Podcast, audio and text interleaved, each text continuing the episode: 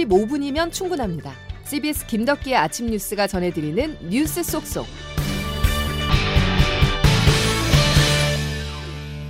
여러분 안녕하십니까? 3월 22일 김덕기 아침 뉴스입니다. 이쯤 되면 총력 여론전이라 말을 해도 무리가 아닙니다. 윤석열 대통령이 역대 최장 국무회의 모두 발언을 통해 한일 관계 개선과 근로시간 개편안을 설명했습니다. 여러 논란들이 수그러들지 않자 직접 설명을 하며 국민 설득을 위한 정면 돌파를 택한 것인데요. 야권 저격도 빼놓지 않았습니다. 여론전에 나선 배경을 먼저 김중호 기자가 분석했습니다. 어제 23분 동안 진행된 윤석열 대통령의 국무회의 모두 발언은 모두 TV로 생중계됐습니다. 사실상 대국민 담화라는 해석이 나오는 이유입니다. 최근 한일 정상회담과 근로시간 개편을 둘러싼 여론 악화에 대통령의 직접 여론 설득이라는 카드로 정면 돌파를 선택한 셈입니다. 한일 정상회담 이후 실시된 여론조사들에서 대통령과 여당의 지지율은 꾸준히 하락하고 있습니다.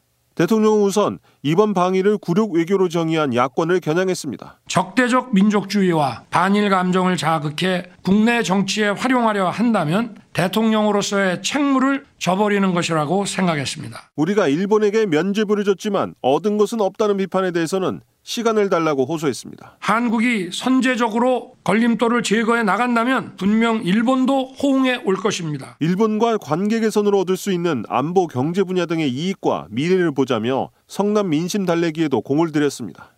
근로시간 제도 개편안에 대해서는 주당 60시간 이상 근무는 건강 보호 차원에서 무리라는 생각에 변함이 없다고 강조했습니다. 대통령실은 앞서 주당 60시간 이상 근무는 무리라는 대통령 발언이 개인적 생각일 뿐 정책 가이드라인은 아니라고 해명한 바 있습니다. CBS 뉴스 김중호입니다. 근로시간 개편안도 정책 혼선이 계속되자 윤 대통령이 직접 입장을 밝혔습니다. 하지만 혼란만 부추긴 꼴이 됐는데요. 왜냐? 전해진 것과 다른 메시지가 또 나왔기 때문입니다. 지금까지 번복된 주당 최대 허용 근로시간을 정리해보면 청년 세대를 중심으로 여론이 좋지 않자 이달 15일 대통령실이 69시간이라는 숫자 자체에 매달리지 않겠다고 첫 반응을 내놓았습니다. 이후 수석급 이상 고위 관계자들의 입장 발표만 총 6번 있었는데요. 그리고 지난 월요일 60시간 이상도 가능하다는 여지를 남긴 데 이어서 어제는 대통령이 직접 60시간 이상은 안 된다고 쐐기를 박았습니다. 대통령 실발 메시지가 하루 단위로 바뀌었는데요. 누더기가 된 근로시간 유연화 도대체 무엇이 문제인 건지 조태인 기자가 따져봤습니다. 주당 60시간 이상의 근무는 건강 보호 차원에서 무리라고 하는 생각은 변함이 주 60시간 없습니다. 이상은 어렵다. 60시간이 가이드라인은 아니었다. 주 60시간은 무리다. 일주일 새 내놓은 대통령과 대통령실의 입장입니다. 주무부처인 고용노동부와 대통령실 또 대통령까지 다른 메시지를 내면서 혼란스러운 모습입니다.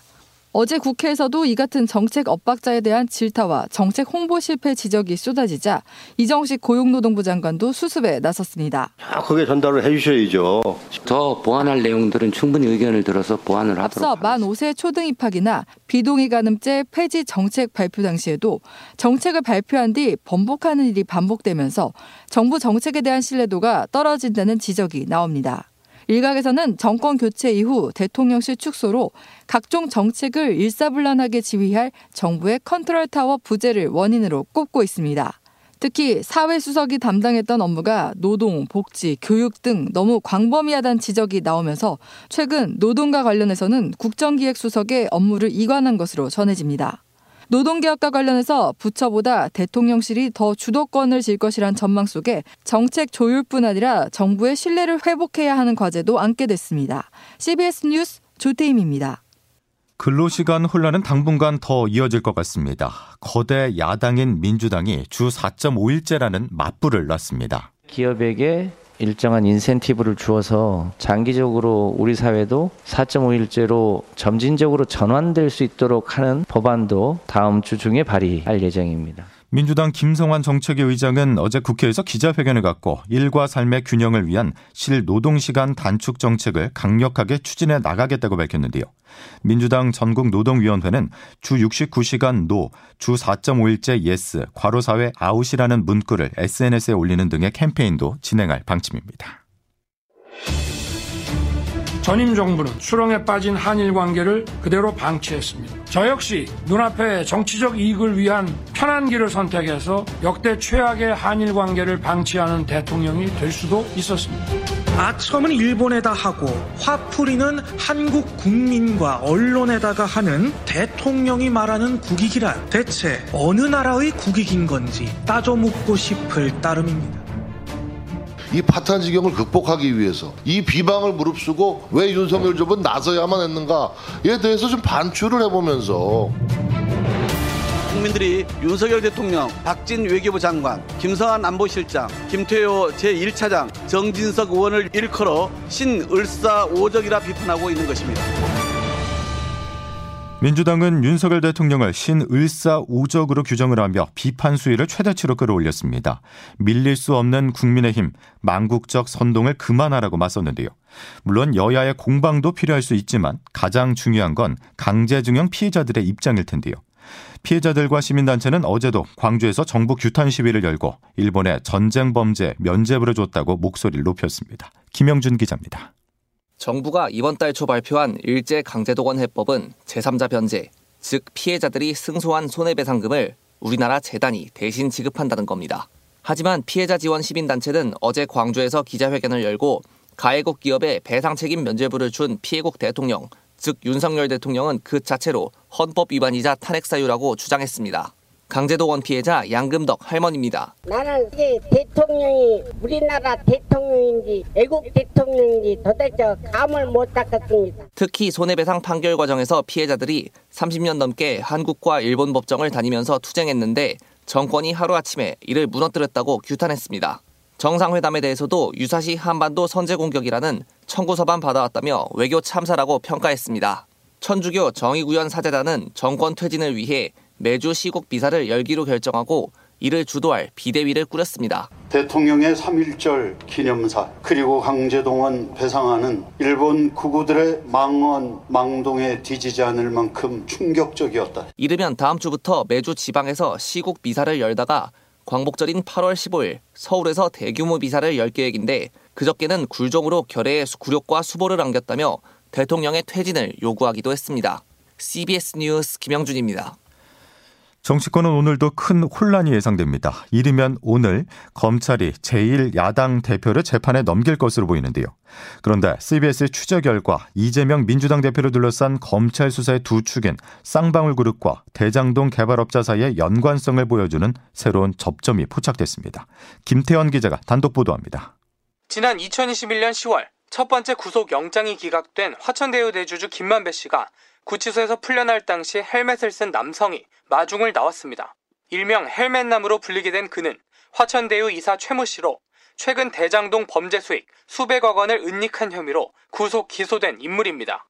특히 쌍방울 그룹 부회장을 지내 대장동과 쌍방울을 잇는 주요 연결고리로 지목됐습니다. 검찰은 최근 이 둘 사이에 연관성을 보여주는 또 하나의 접점을 파악했습니다. 바로 대장동 수사 초기부터 현재까지 김만배 씨의 변호를 맡고 있는 변호사 A씨입니다. A씨의 이름이 쌍방울의 실제 주인인 김성태 전 회장이 개인 소유한 투자 조합의 조합원 명단에서 포착됐습니다. A씨를 포함해 전관 법조인 여럿이 참여한 제우스 1호 투자 조합은 쌍방울 계열 대북 테마주인 나노스의 지분을 보유한 곳입니다. 검찰은 이 조합을 김성태 전 회장의 비자금과 로비 창구로 보고 자금 흐름 추적에 힘을 쏟고 있습니다.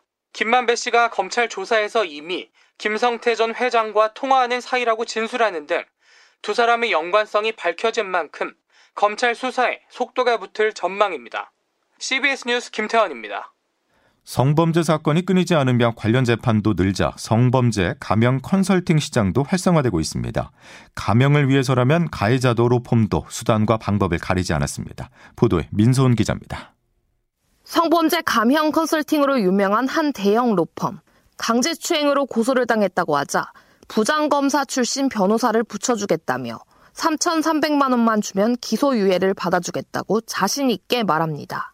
기소유 예 받는 건 사실 어떻게 보면 식은 죽 먹기인데 아무래도 뭐 정관료가 이제 없어졌다고는 하는데 아직까지는 솔직히 말씀드리면 남아있는 게 현재 실정이거든요. 다른 로펌에도 찾아가 봤는데 피해자에 대한 배려는 찾아볼 수 없었습니다. 피해자가 경제적 상황이 좀 안 좋아야 저희 입장에서 성범죄 가명 시장에서 가해자는 그야말로 범죄자가 아닌 소비자일 뿐이었습니다. 온라인에서도 이들은 수십만 원대의 가명 패키지를 손쉽게 구매하고 서로 가명 팁을 주고받았습니다. 전문가들은 피해자들에게 2차 가해가 될 수 있는 가명 거래가 뿌리 뽑힐 수 있도록 사법부가 양형 기준에 대해 보다 엄중하게 검토해야 한다고 지적합니다. 백소윤 변호사입니다. 그 제출되는 양형 자료들에 대한 성인지 관점 이것은 좀 객관적으로 문제는 없는지에 대한 내부적인 검토 이런 게 좀 동시에 지금 상황을 좀 개선하는 데 도움이 되지 않을까. CBS 뉴스 민소은입니다. 미국에서 오늘 새벽 속보가 전해졌습니다. 우리 기업의 주력 수출 상품인 반도체와 관련된 것으로 미국 정부가 반도체 지원법의 세부 내용을 공개했는데요. 오늘 발표된 보조금 지급 안전장치 내용 워싱턴에서 권민철 특파원이 보도합니다. 중국의 반도체 패권 대응과 미국 반도체 산업 육성을 위해 지난해 8월 제정된 미국 반도체법. 우리 돈 68조 원을 내걸고 삼성전자와 SK 하이닉스 등의 공장 신증서를 유치해 갔습니다. 미국 정부 지난달 이 지원금 지급 조건에 이어 오늘 보조금 지급 안전장치를 공개했습니다. 보조금이 중국에 흘러가지 못하게 가드레일을 설치한 겁니다. 상무부 담당 국장입니다. 이 가드레일은 악의적인 행위자들이 미국과 동맹국들이 사용하는 최첨단 기술에 접근하는 것을 막는데 도움이 될 것입니다. 핵심은 중국의 운영 중인 첨단 반도체 공장은 10년간 5% 이상 증산 금지, 범용 반도체 공장은 10% 이상 증산 금지입니다. 우리 기업 중국 공장은 모두 첨단 반도체용이므로 5% 이상 증설할 수 없습니다. 규정을 어기면 지원금을 모두 반납해야 합니다. 그나마 5% 이내에서는 공장의 기술적 업그레이드는 가능합니다. 이 때문에 국내 반도체 회사들은 최악은 면했다며 일단 안도하는 분위기입니다. 그러나 첨단 반도체 장비의 중국 반입 금지를 1년간 유예받은 것을 올해 10월 다시 갱신해야 하는 다른 숙제를 안고 있습니다. 워싱턴에서 CBS 뉴스 권민철입니다. 미국의 이런 움직임 중국을 견제하기 위한 수단이겠죠. 러시아를 방문한 시진핑 중국 국가주석은 푸틴 러시아 대통령과 반미 연대를 과시했습니다. 미국의 기대를 저버리듯 러시아와 우크라이나 전쟁에 대해서 시 주석은 정치적으로 해결하기 위한 역할을 계속할 것이라는 원론적인 입장만 전했습니다. 베이징에서 임진수 특파원입니다. 러시아를 국빈 방문 중인 시진핑 중국 국가주석과 푸틴 러시아 대통령이 현지 시간으로 어제 정상회담을 가졌습니다. 회담 뒤 공동 성명을 발표했는데 우크라이나와의 전쟁도 언급됐습니다. 시 주석은 평화와 대화를 지지한다고 밝혔고 푸틴 대통령도 가능한 한 빨리 평화회담을 재개하겠다고 말했습니다. 그러나 휴전 혹은 종전을 위한 구체적인 실행 방안이나 러시아군의 점령지 철군 등 전쟁 종식을 위한 근본적인 해결책은 전혀 언급되지 않았습니다. 시 주석의 평화 중재자 역할이 알맹이 없는 선언적인 수준에 그쳤다는 지적이 나올 수밖에 없는 대목입니다. 대신 시 주석은 미국 주도의 제재로 사실상 경제가 봉쇄된 러시아의 수출길을 열어주며 천연가스와 원유 등 에너지를 싼 값에 들여오기로 합의했습니다. 또 러시아를 떠난 서방 기업을 대체해 조선과 자동차 등의 산업 분야에 중국 기업의 진출길도 열어주기로 하는 등 경제적 실속은 톡톡히 챙겼습니다. 베이징에서 CBS 뉴스 임진수입니다. 김덕기 아침 뉴스 함께하고 계십니다. 이제 기상청 연결해서 오늘 날씨 알아보겠습니다. 이수경 기상 리포터? 네, 기상청입니다. 예, 남부 지역에 반가운 비 소식이 있던데 얼마나 내릴까요? 네, 오늘 곳에 따라 비 소식이 있지만 비의 양은 적겠습니다. 구름이 차차 많아지면서 오전부터 제주도, 늦은 오후부터는 남부지방에 비가 예상되고 있는데요. 밤부터는 경기 남부와 충청권에도 산발적으로 비가 내리겠습니다.